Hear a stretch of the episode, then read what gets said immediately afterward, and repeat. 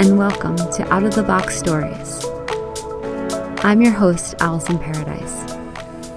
Our guest is Kathy Ramirez Aguilar, the most recent recipient of the Out of the Box Award Medal from My Green Lab for her outstanding contributions to the Green Labs movement.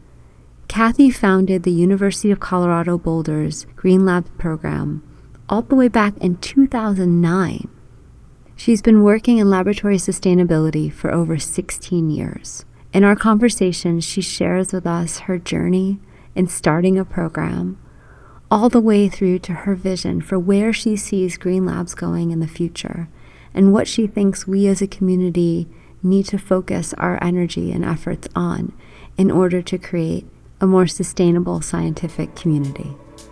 Kathy joined me from her home in Boulder, Colorado.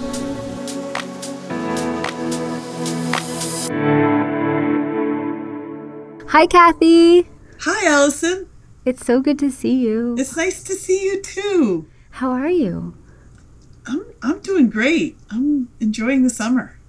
Yeah? Yeah, absolutely. Yeah. Yeah, yeah, Good yeah. to hear. Congratulations on your award. Oh, thank you so much. Yeah, that award means so much to me. Really, it does. I it just I'm touched. My heart is touched. Oh, well, I mean, it really couldn't have gone to someone better. Like, you are the mother of the Green Labs movement. Thank you. That's such an honor. Thank you. To hear those words. Thank you. I can't believe then we get to talk today because, yeah, we get to hear from the woman who started it all so many years ago.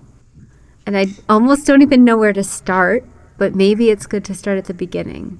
So, would you share a little bit about about your origin story? Like you're a superhero, your origin story. Yeah, I'd be happy to, Allison. I can tell you about the beginning and how how things got started. I, uh, you know, I I chose to go to graduate school at the University of Colorado Boulder because it was so well known for sustainability, and so when I got there, I thought, wow, you know, there's there is all this amazing research going on around me about sustainability, about environmental issues and you know, lots of atmospheric chemistry studies and climate change.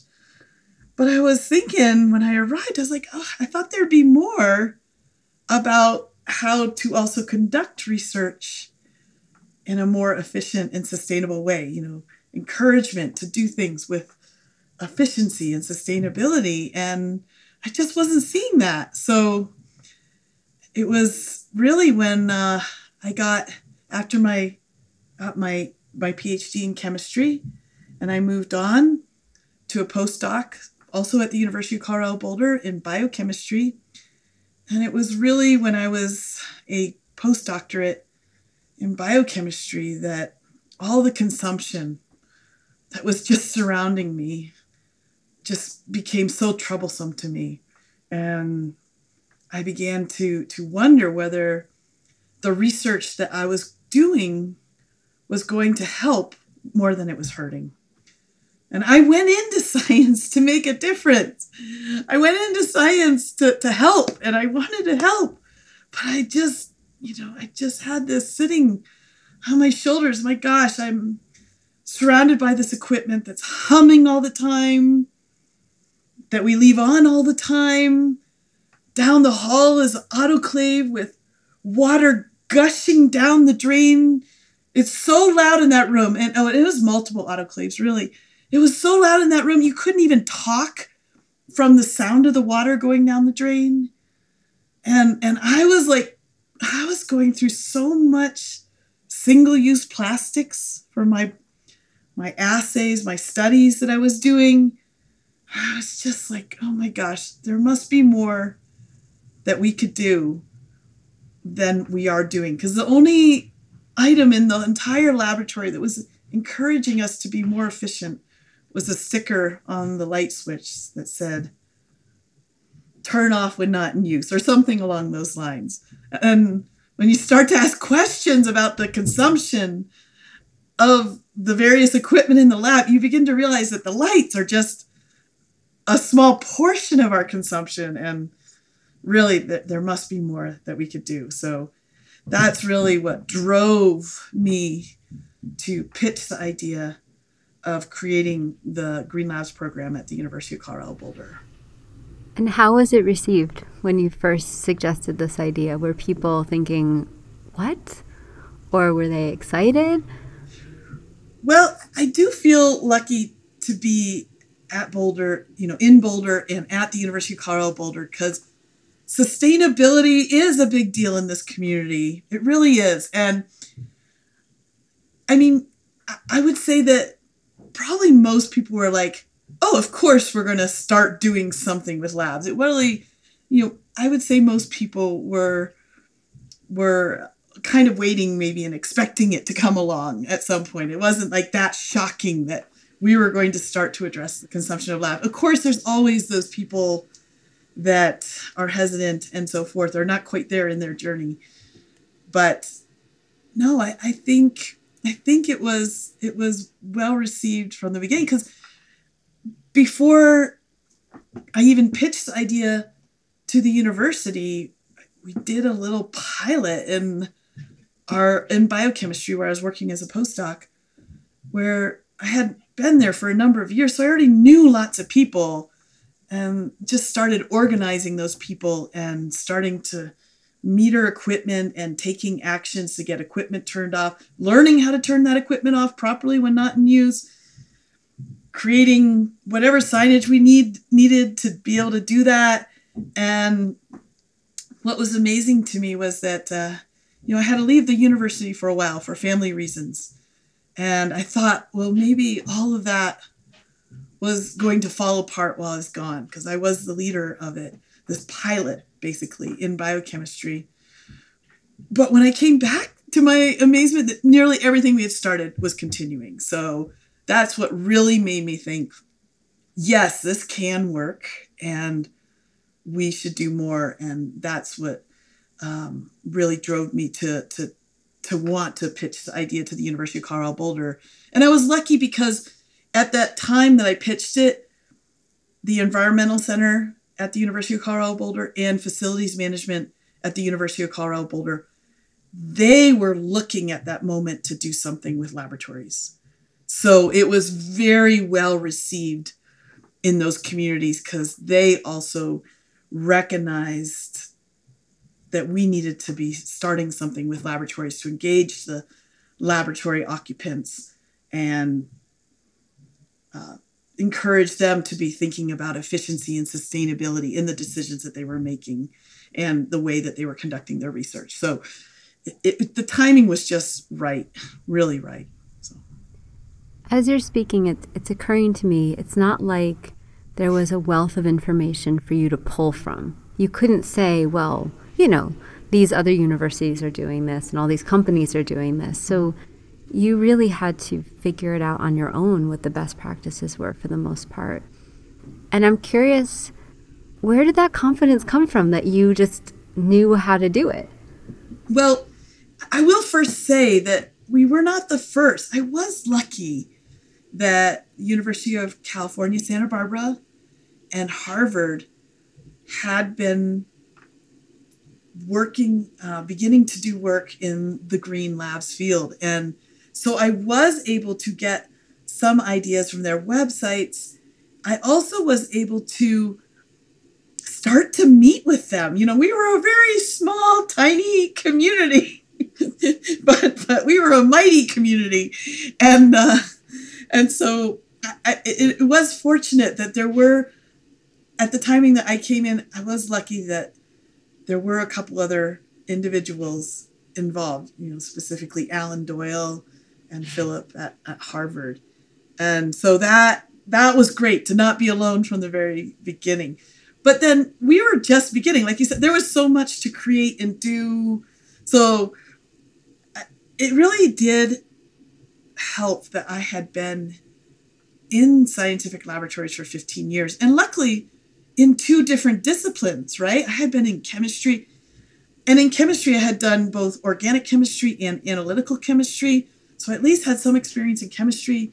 And then biochemistry, well, that opened up the whole biological side of science. So having that background was really useful in coming up with ideas of items that we could begin to propose to the scientists, but then really, to be honest, getting them to be thinking about what they could do in their own labs. Because, well, you have, even within one discipline, you might have experience in that. The labs can still be very different, one lab to the next. And so you really need to have the lab members, the, the scientists, the researchers engaged to be thinking, well, what can I do within my own research that's not going to negative, negatively impact my research or my safety? What is something that is feasible that I could try? And to be honest, some of the best ideas come from those individuals, not from necessarily those of us that are in, trying to to encourage change, but to engaging them to come up with the solutions to implement. And that's that's where we need to go because research is something that is so diverse. So many different types of equipment, different procedures that are being done. And unless the scientists become part of the solution, those that are conducting each of their own experiments, we're just not going to get there because we need them to be thinking and proposing what's right for their research. Because there's no way that one or two people, or even a small team of people that are running a Green Labs program, can really know what to suggest for hundreds, hundreds of diverse labs across the university campus of what they can implement. I completely agree with you about inspiring people to to find it within themselves. Mm-hmm. You know, what is the most sustainable solution for their research? I'm curious how at the beginning you inspired people I mean, obviously, your energy is infectious. I mean, anybody who's listened to you for even just the last few minutes can hear how infectious it is. So I'm wondering do you think it was the force of just your enthusiasm and, you know, obviously everything you're saying making sense and resonating with people, or was there something else that you think kind of helped people start to look inward and make changes? I think many people are like myself. They went into science to make a difference you know, to help. And there's many scientists out there that felt the same way as me. They're looking at their consumption. I would say that raising awareness of the consumption too, because it's easy, of course, to see the single use plastics, uh, you know, the volume of that that uh, researchers going through. It's very easy to see the shelf of chemicals that are being used but it's really hard to know about the energy consumption and the water consumption. Um, those can be more hidden. And although I guess sometimes you could see the water, but you know, because if you're using a single use condenser, you know, you can see that water consumption pretty easily. But certainly energy can be a, a, a, a harder item to to have a visual for. So I think I think raised awareness of that consumption, along with encouragement, going door to door and trying to line up an eco-leader in each lab, you know, a person that would want to be the eyes, ears, and voice of efficiency and sustainability within their labs.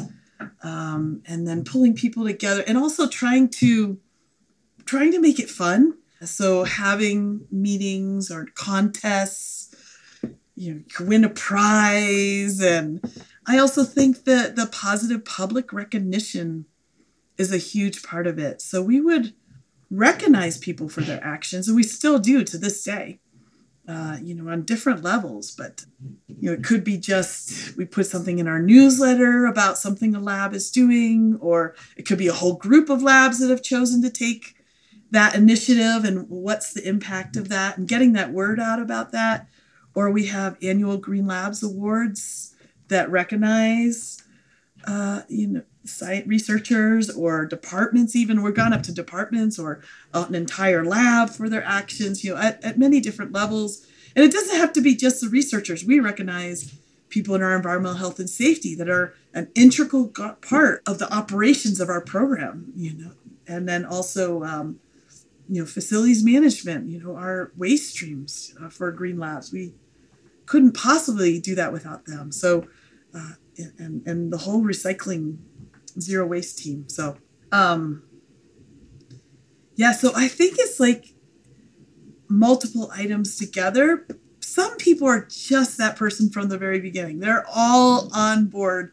They want to do it. But I think others get on board with time. You know, they might, oh, okay, I'll participate in a contest and, you know, and then there's some recognition. Um, and, and I think like the social movement starts to grow. So, you know, utilizing community-based social marketing is is great tools. So there's positive public recognition for actions being taken, and yeah, I think that helps a lot. It sounds like such a great place to be a scientist. Honestly, the environment that you're describing, it just sounds like such a supportive, lovely environment. yeah, yeah, we in general, of course, we do have those people that are not so interested in it. But to be honest, there's so many labs that want to, and we don't have enough people and time to really reach all the labs on campus, all the researchers at this point. I, I hope to get there in the future, but we are not there yet. That, okay, well, that lab doesn't want to be involved. That's okay. You know, maybe later and uh, just move on to the next lab. But what I have found is that over time, we've had labs that at first weren't interested and they became interested.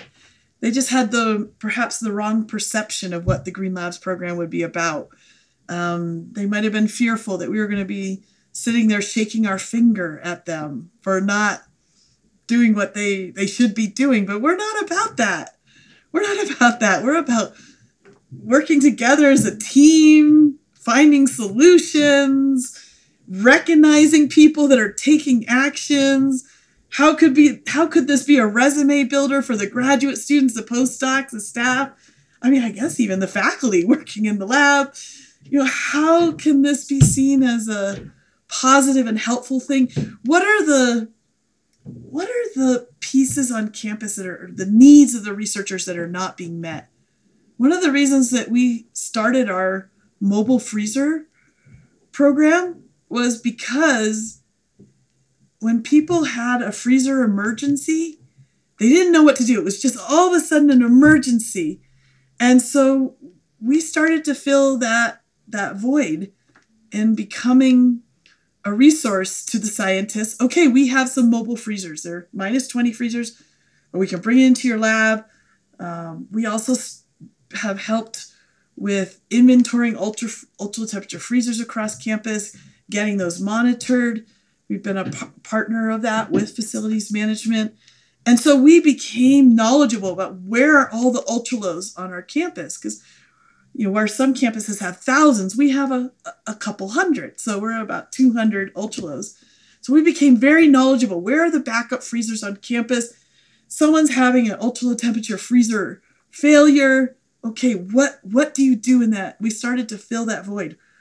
What do you do in case of that emergency? And so hopefully that it, it well, I know it has. It has helped build up our image as as a group that's there in a positive light to be helpful and to and okay, the scientists want to recycle foam coolers and pipette tip boxes from their labs. Okay, well, getting a program set up like that is not a simple task and they don't they're they're busy people the researchers so how do we overcome that hurdle well, well green labs can take on that task of working through working with all the necessary stakeholders across campus our recycling um, center off campus you know how can we make this work how can we get there and have an ongoing program that then the scientists can participate in. And they love that, you know, they love being able to recycle and reduce their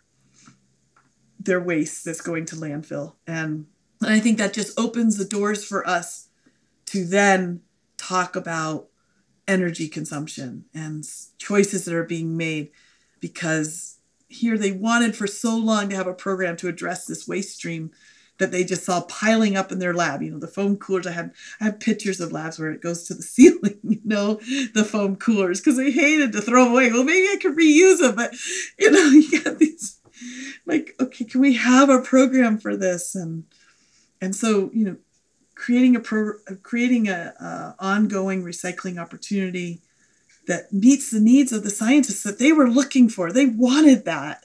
And then that opens the door for doing more. So, yeah, to be seen in a positive light. Yeah. It feels like one of your superpowers really is bringing people together. And I'm, I'm going to use the word inspire because it does feel like that. Like you breathe life and breath into spaces and ideas. And I'm curious, what are some of the things that you've created or worked on that are some of your favorite or some of the ones that you're most proud of? Because you've done so many, mm. like so many things. So what are the few that you're that you think back and you go, wow, like I, I really loved that, and I'm so glad I got to work on it. Yeah, I would. First of all, I would say you're you're right. Uh, Green Labs really is a team approach. It's you know when I first started the CU Green Labs program at CU Boulder, I thought it was going to be all about me interacting with the researchers in the lab, you know, or not me, but our program interacting with the researchers in the lab, you know, talking about ways. But it soon became obvious that this this was not just going to be that. I mean, how could we be doing what we were doing without engaging or interacting and working together with environmental health and safety, um, facilities management, and the environmental center? are the the two they jointly fund the program so of course we were working with facilities management and from that side but at the same time from the environmental center which falls under student fair working on the engagement piece engaging the, the graduate students and so forth across campus the postdocs the, the staff and so forth um, so i just i just want to put out first that you are absolutely right this is this is a team approach across campus that involves many stakeholders. And we also are trying to grow our interaction with like our, our vice chancellor of research office and office of contracts and grants. We've had some interaction with them, procurement. I mean, it it just goes on. When you think of the people that touch research, there's so many in different and so it is. It really is team approach that involves many stakeholders, and some need to be involved with some projects, some others. To answer your question on one of my favorite projects that I've I've worked on, I would say that that was integrating green chemistry with the chemistry department, with the instructors into their the Chem 1021 course, which is the introductory chemistry course for the chemistry department. And that was that that was such a building project over time because we had first worked with the chemistry department to get a survey going that surveyed the students that were in the general chemistry classes, introductory chemistry classes, the organic chemistry classes, to gauge their interest in green chemistry. And so we had done, and that overwhelmingly showed that the students wanted green chemistry, that they they wanted they maybe they had heard the word in their class, but maybe they hadn't. That's what the survey results were showing. But overall, they wanted more green chemistry education. They wanted this. And so we had in the intermediate, we had started a with the Community group, with its, which is a graduate student group within the chemistry department. And now, and now the group, uh, now this effort uh, of scholarships or fellowships includes not only the the community group but also the uh, chemistry club or biochemistry club. It's it's joint chemistry and biochemistry club, but we offer uh, fellowships to students. They apply and then they can take a, a, a nine month online course with the University of Washington to get a certificate in green chemistry since you know to provide something in the intermediate where some students could be getting the green chemistry education that they wanted. But then in the spring of 2022, things just all came together. And so that was, it's just, I think those moments when everything comes together and it all aligned just make me so excited because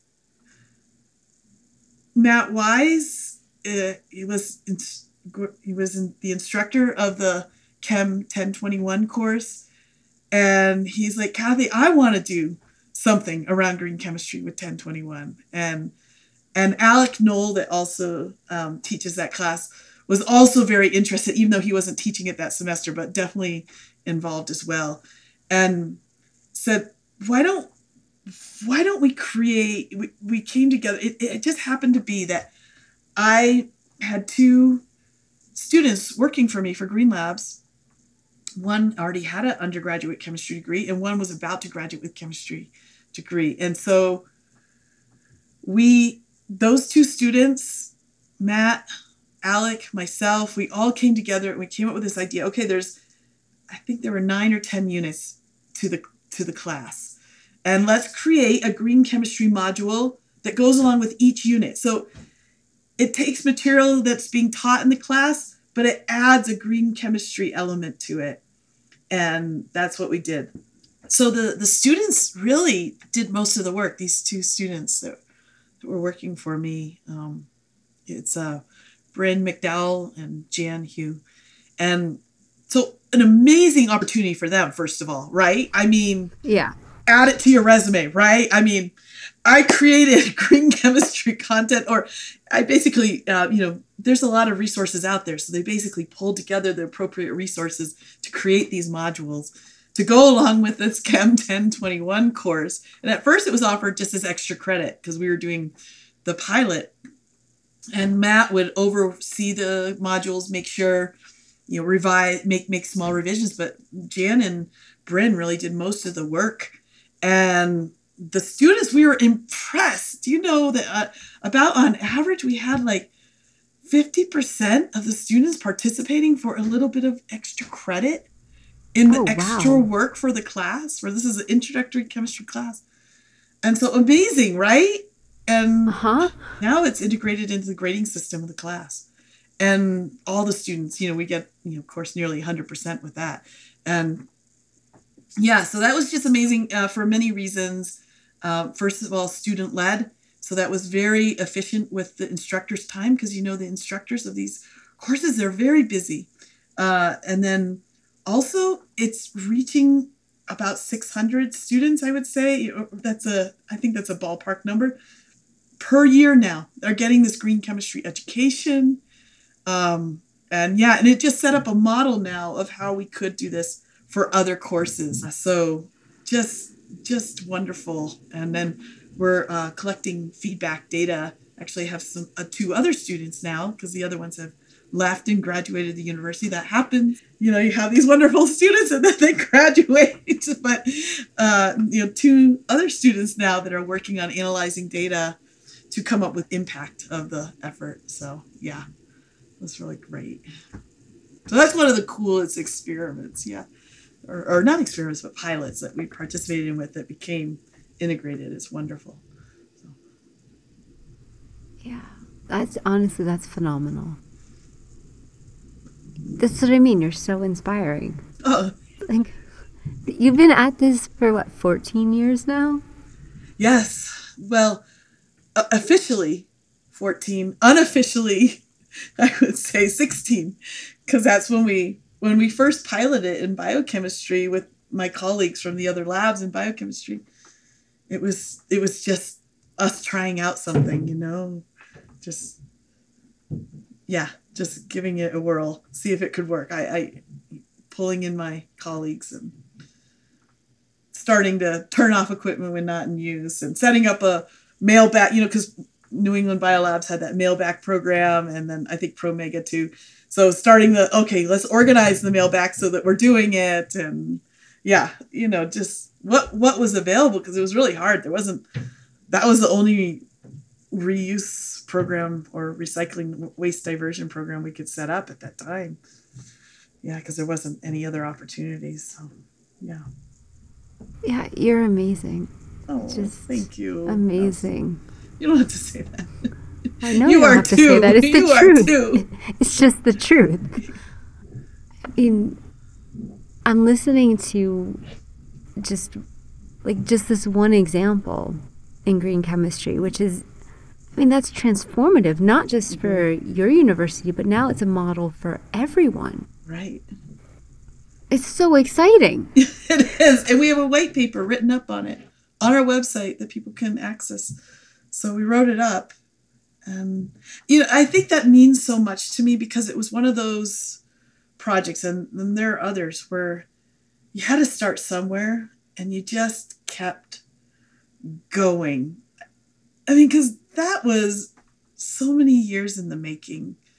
And to get to the end and it had success, you know, and and the support of the department too. That was I think that was also part of the rewarding part was it was never a journey alone. It was a journey together with the department.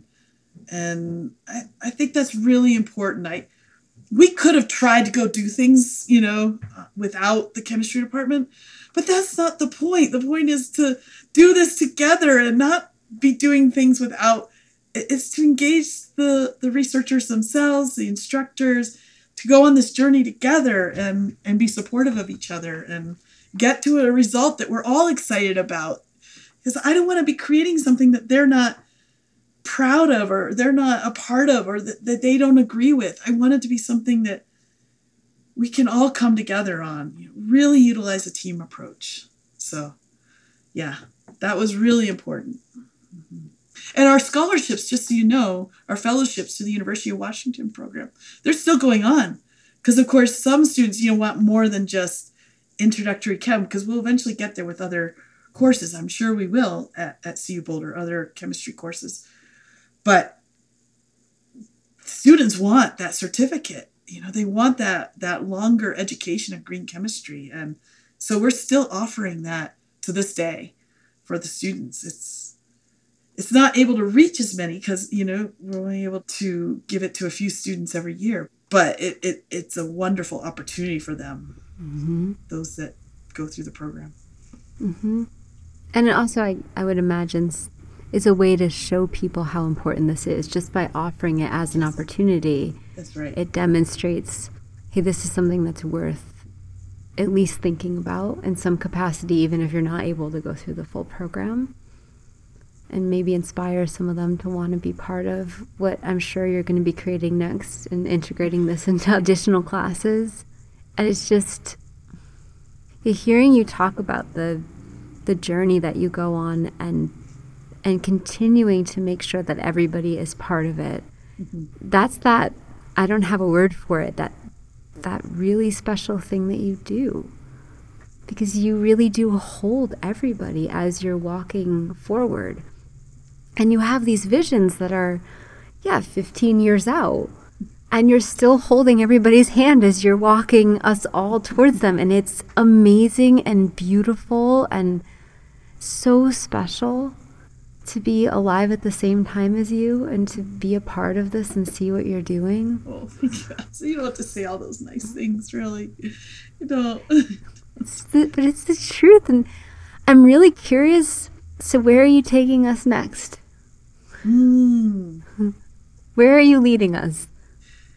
Yeah um well. I'm settling in for this one Well, the researchers in general, it's my, in working with them, like I pointed out earlier in the conversation, my experience is that most want to do the right thing. You know, they went into science to help. And it's hard because historically, the funding structure of science is not encouraging efficiency and sustainability in the way that research is conducted. And this is all these items that the scientists are doing are voluntary a lot of times and from their heart, which is wonderful, but it's sometimes working against the system and what the system is expecting of them. So they want to, for example, the waste diversion is easy. They want to do waste, they want to divert their waste from the landfill. They don't want these large streams constantly flowing out their lab. But until the funding structures of science start to encourage and promote the use of sustainable products, that's that can be a challenge because they have to keep their research going and they want to be sustainable, but that is a really hard shift when there's not many products out there that are truly sustainable products or, or green products in the first place. And until the funding starts to push and say, we want you with this funding to be buying sustainable products, you, I don't think the companies that are selling the products are going to change fast enough. We need the companies that are creating these products, creating this equipment, you know, thinking about the energy consumption of the equipment until the money funding that science is saying, yes, sustainability is a priority in the way the research is conducted. I don't think we'll get the companies um, de- developing the products that we need fast enough to, to, you know, for the environmental degradation that we're seeing around the world. So, you know, we need to look at our electron microscopes and make them more energy efficient. But if that, if that, if, if making a more energy efficient electron microscope finally pushes that company over the edge versus others, then the companies will jump. And we saw that, right, with the ultra low temperature freezers. Yes. As soon as it was going to affect the sales themselves by the companies, then we saw all of a sudden companies creating more energy efficient ultras and very fast, right? In a very short yeah. period of time. When when it became clear that that the market was going to go after the energy efficient freezers and that's where the future was and anyone that was not shifting their manufacturing or their, their design of their freezers to be energy efficient at least for ultra temperature freezers we were they were going to lose the market share and then things changed very quickly. If the funding supporting research is saying we are expecting and looking for efficiency and sustainability in scientific research, then that'll push those those innovations faster and we'll get there faster. And so really one thing that researchers can do is to say funding bodies we want you to encourage sustainability in scientific research and to do that they can sign the million advocates for sustainable science letter and encourage our funding bodies to start to expect sustainability and efficiency in the way research is conducted. So, what does it look like in an ideal world? If you could kind of magic it to look however you like, what do you think would be the best path forward for the funding bodies to support sustainability in science? What does that actually look like? Yeah, first of all, I'll say that research cannot happen without the money and therefore the money can drive the change that we need. And what does that look like? It, it actually has different parts. So the grant applications themselves, right? There is an announcement to say there's a new grant opportunity out there. Those funding opportunity announcements or requests for proposals, those announcements saying here's an opportunity where you can apply for funding they can start to incorporate it there. They can say, you know, how are you going to do this research in an efficient, sustainable way? So there could be begin to have language there. And in fact, I do believe that that's like one of the easiest places to incorporate it because there's a lot of uh, leeway in what language can be put into those announcements by the by the funding bodies and by the perhaps like for NIH, the institute that is making that announcement. The grant applications themselves. When we get to what equipment do you need to conduct this research, and please list it out here with, you know, make your your items. It's also in the budget for the proposal. There needs to be, instead of what do you need, first, what does your institution have already? And use that equipment first. And then, okay, what else do you need? So the language needs to change on the various granting bodies to reflect this. Um, and so that's another example. So there, there, and there's multiple places within the grant application form where expectations for sustainability efficiency could be incorporated in. The shared equipment is one example. In addition to the, the grant application process, there's also the overhead rate calculation. At least in the United States, I'm aware of that process. And unfortunately, for large research institution, there's a space survey and yes, we're surveying the space uh, that's being used and connected with sponsor funded research on our campuses and as part of the process to calculate that.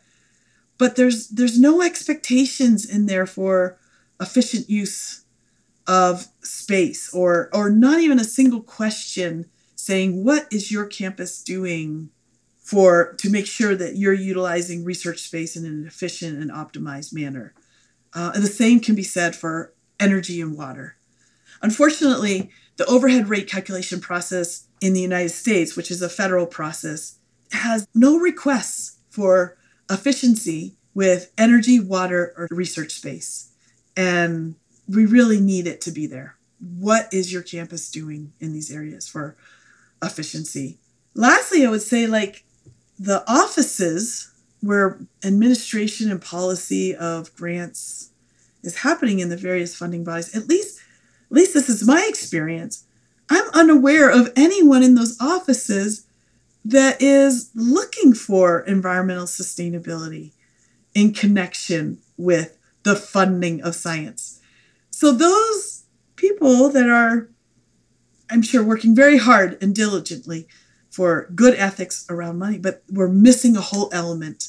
We need someone in those offices to be looking for ways to be more efficient and sustainable with the way research is being conducted in connection with the funding.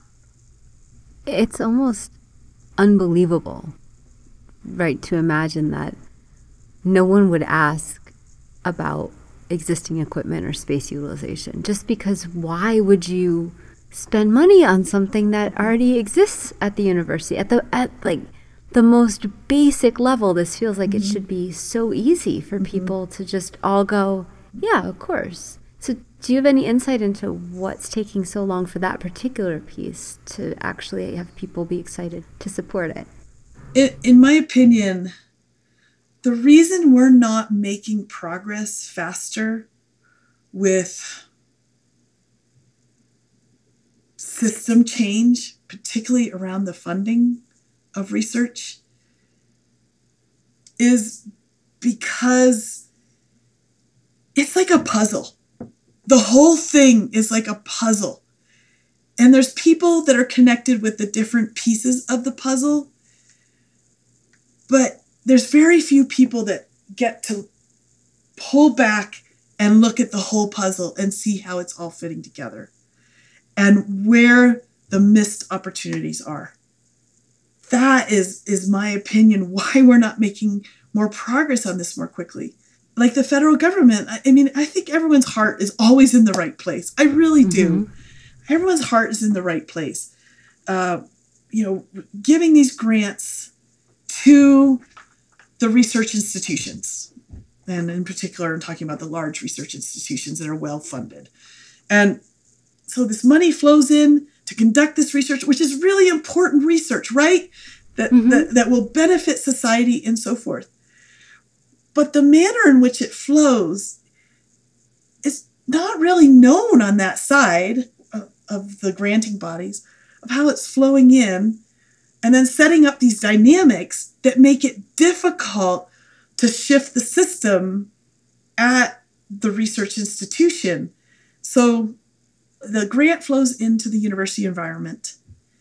And when the only time a research institution like a university will get money for overhead is when a, grant is is awarded.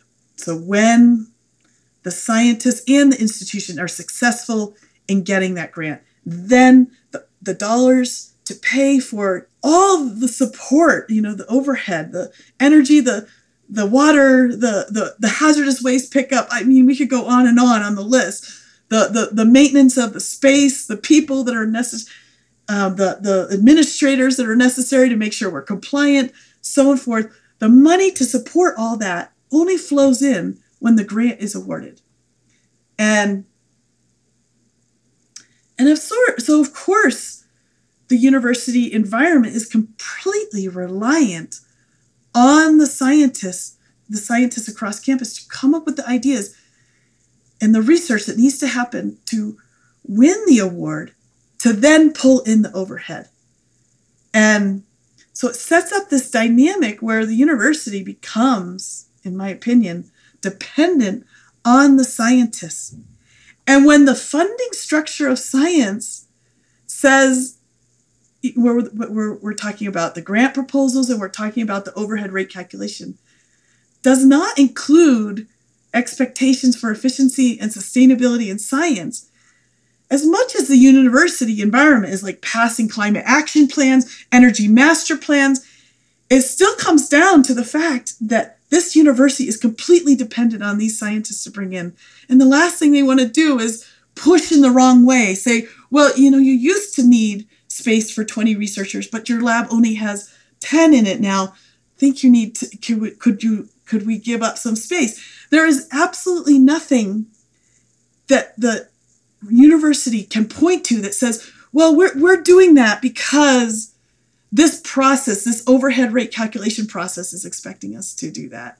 So, yes, some campuses have come up with policy on space utilization, but my experience across the nation is that research institutions are not periodically evaluating research activity in research spaces and reallocating based upon current research activity needs rather than historical needs that that is not happening because the funding structure of science is not supporting that is not helping that but i think very few people would even know that because again it's a big puzzle and you have to look at the entire puzzle and how it all fits together but most people only know their one piece of the puzzle that they touch and, and i want to just clarify that there are of course, some examples where efficiency, energy efficiency, like in the construction of new laboratory buildings, has been encouraged in the funding structure and so forth. But the vast majority of funding is still very lacking in this, in my opinion. And, and, and I don't think that's just alone in the United States. I would say it's other countries as well. Another example of where sustainability is is being seen is in the shared instrumentation grants. Like NSF has a major research instrumentation grant and that, that is shared equipment and, and nih has s10s for example that are shared instrumentation but again that's just a very small portion of the budget of that granting body and what about shared equipment and all of the other grants that are being funded so we're, we're missing the bigger piece of the pie to be influencing as well. We, we, we, we, yeah, this little part is important, but let's do it for all the grants. We're missing that. And we need to be doing that.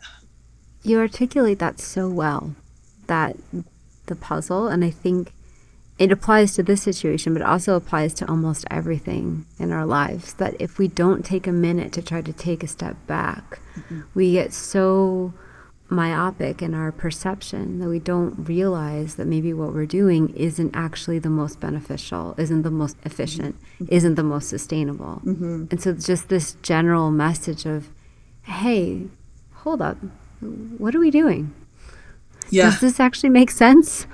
Yeah.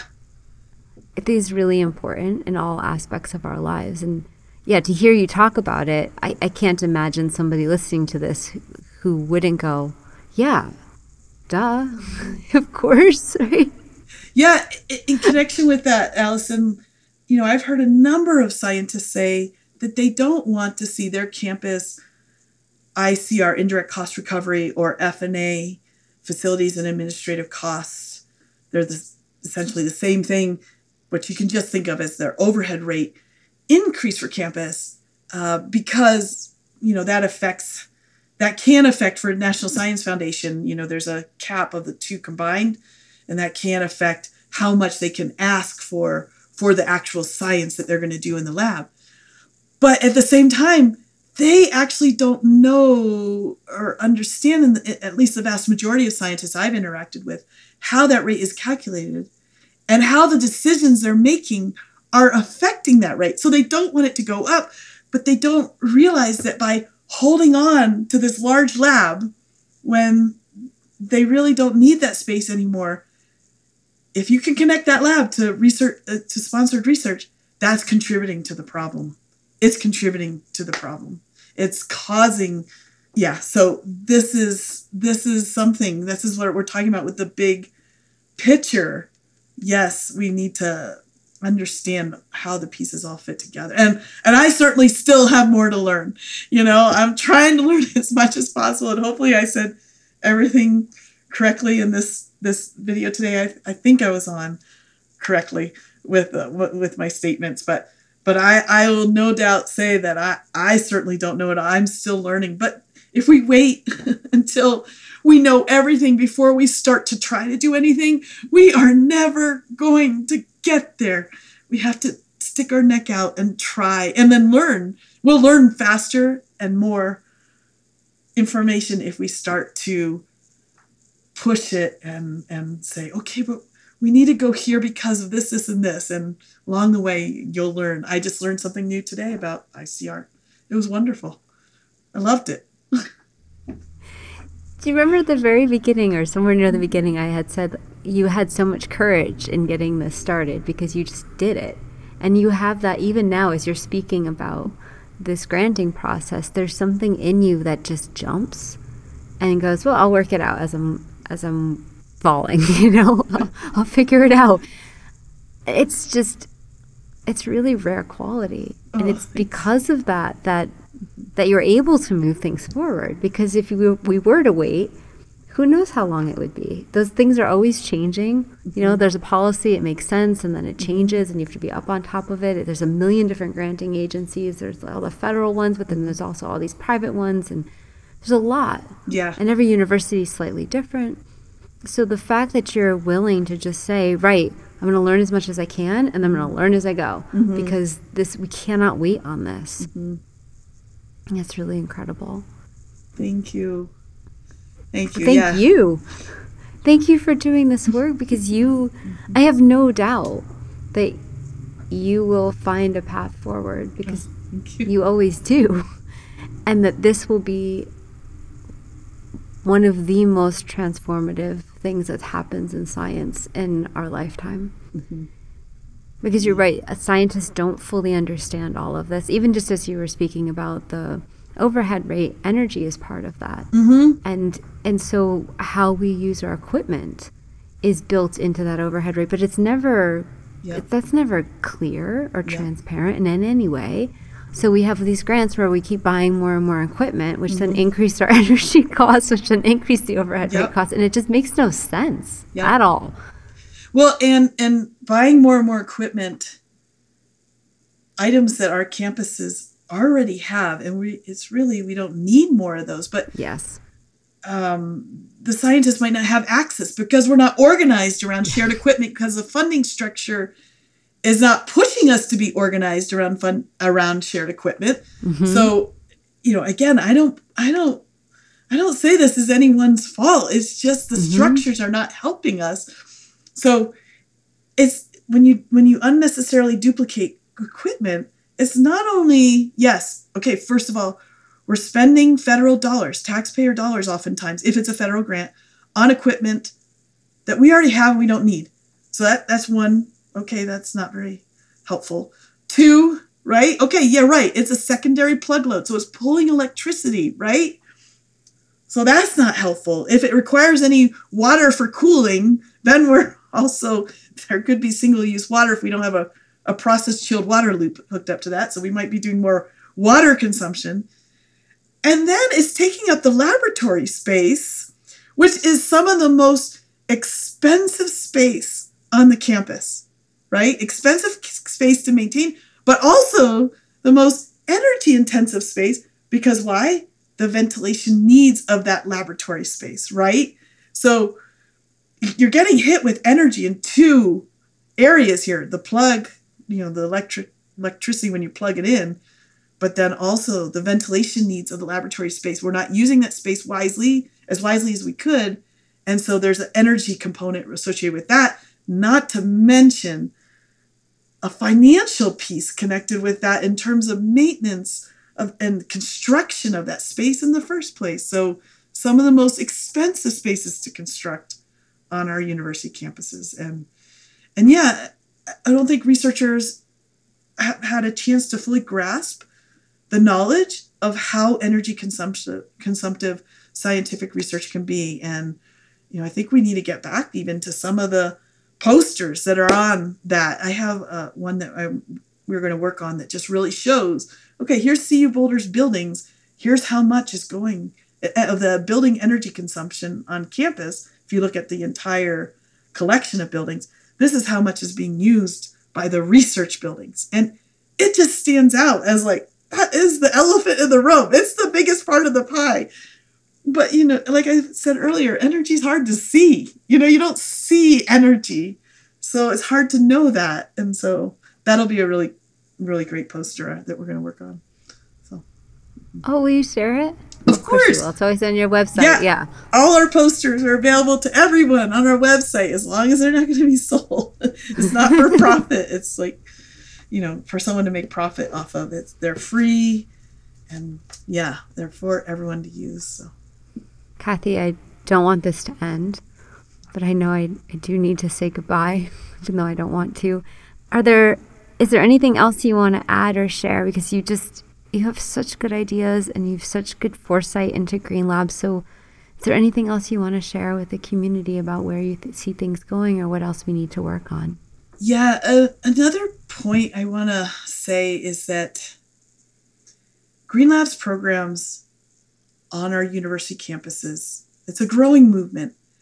But even the well established ones, we're still only scratching the surface of what is possible in our campus, our campuses. The the opportunities, the untapped potential is so huge in the laboratories. And we're not getting there yet because we need so more support. And one of the reasons that a Green Labs program, working with the scientists, engaging all the stakeholders, requires more support than maybe like a green office program, for example, is because the labs are so diverse across campus. And and there's also hazards involved. So you have to really have safety in mind. But one lab can be so different from the next. Whereas with a green office program, right, you're going to have essentially the same things in every office pretty much. But that is not the case with labs. We need to recognize that. And the consumption is so large there. And as I mentioned, there's so much untapped potential that if the universities did invest more into their Green Labs programs, gave them the full-time staff to to run and then hopefully that leads to more and more student staff to opportunities for professional development for the students at your institution if we did that we would the, the savings that the university would receive and all that untapped potential would pay for it for sure. I have no doubt. There is no doubt in my mind. But i'm fearful that until the funding structures for science start to ask for efficiency sustainability and even maybe ask for the lab sustainability plan of the entire institution until that starts to happen i don't know that we're going to get the funding that the green labs programs need to truly have campus-wide engagement of the researchers and to really be implementing ongoing efforts around fume hoods, around freezers, around all the various equipment that we can, the support of the researchers. The researchers need support. As I mentioned before, these are very busy individuals. They they need to stay focused on their science. They need support from the sustainability to execute the idea that they might have presented, but they don't have the time to get to. And until we start really truly expanding our our support of the Green Labs programs, we're, we're just not going to fully achieve what's possible. And our campuses need to do this because we have energy plan, you know, energy goals, we have climate goals, and on a large research university, the the labs, the research spaces are such large consumers of the energy and, and are connected to the greenhouse gases as a result of the energy consumption. And so if we're going to truly address our energy consumption with renewables, we need to make it you know, in a cost effective way. The most cost effective thing is not to have the consumption in the first place. And there is so much untapped potential to be doing more energy efficiency in the lab, but we're not going to get there until the resources come to support the programs to get there. You know, it's just it, it's just a challenge. So we need to get there. We need to get there. And I don't know how it's going to happen if the funding structure if the funding structures for science, you know, from the granting bodies, from the overhead rate calculation, if that was to start to incentivize this, that would be a big help. That would you know move us in that direction. So hopefully we get there. I, I think we can. I believe we can. I know we can. I know we can. Right. Honestly, if you've listened to this podcast and you haven't yet signed the Million Advocates for Sustainable Science, go do that. Absolutely. And tell everybody else you know to go do that. Because, yeah, Kathy, you're speaking the truth. And we're looking for institutions that are bold and are concerned about climate change and do see the large footprint of scientific research on contributing towards climate change to be an organizational signer of the Million Advocates for Sustainable Science. That letter signing effort will have far more impact when we start to get logos of universities or other uh, research institutions as organizational signers. That is when that letter will will the impact will really start to increase. I think it's already having impact, but you know the impact will just take off from there if we start to get our universities, our other research institutions that are willing to put their logo down there saying we want the funding bodies to start to expect efficiency and sustainability in the way research is connected in connection with the grant funding. When that happens, man, that's going to really take off. Then let's do it. Yeah. Okay. Yeah. Yeah. All right, everyone, let's do it because what are we waiting for? Right. It's been how many years that you've been working on this? on on the funding? Yeah. Oh. You know what? The funding items they would have started in 2010. 13 years. Yeah, so and that was but that was just you had to start by learning you know, you had to start by learning where. How is all of this? Who's the one that can influence this? And how does it interrelate? How does it even work? And I want to say, you know, to be honest, some of that work started because a researcher asked me, said, Kathy, I believe in all these things that you're encouraging us to do. I want to know why is it voluntary that we're doing this? Why isn't this just something that we're supposed to do? Why? And that that really helped to formulate the direction of where to go. Why is that? What why is everything that you're encouraging voluntary? Shouldn't this just be what we're supposed to do? I mean, this does mean more efficient use of taxpayer dollars, right?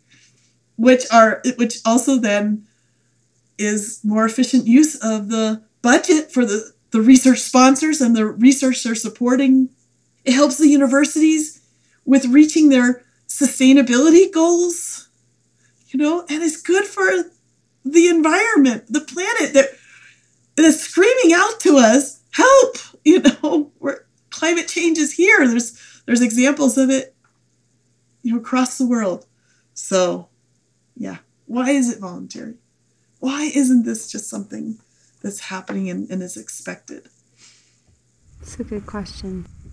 Kathy, thank you. Thank you for inspiring me Oh, as always. Yeah, and yeah, I'm sure everybody else who's listening and you're just your life force is so vital. It's so it's so you're so alive. Thank you, Allison. I really appreciate that. You know, Thank I, I want to say that I feel lucky to have been in this work. It has such meaning. It's and to be able to see the impact that you're having, I, I, I feel very lucky. So to have been able to be in this field and to use all that education and all that experience of working in the labs to work towards this. How lucky I've been, really. And then to have CU Boulder say, Yes, we like that idea. That's a great idea. We'll support you. Yes, let's do that. You know, how lucky could I be? And then to have the researchers say, Oh yeah, I'm interested in that. Yeah, let's do that. So I just I just want want you to know I, I do feel so lucky mhm, to have had this career. Well, we're also lucky that you're here. Mm, Thanks. And yeah, thank you. Bye. Bye.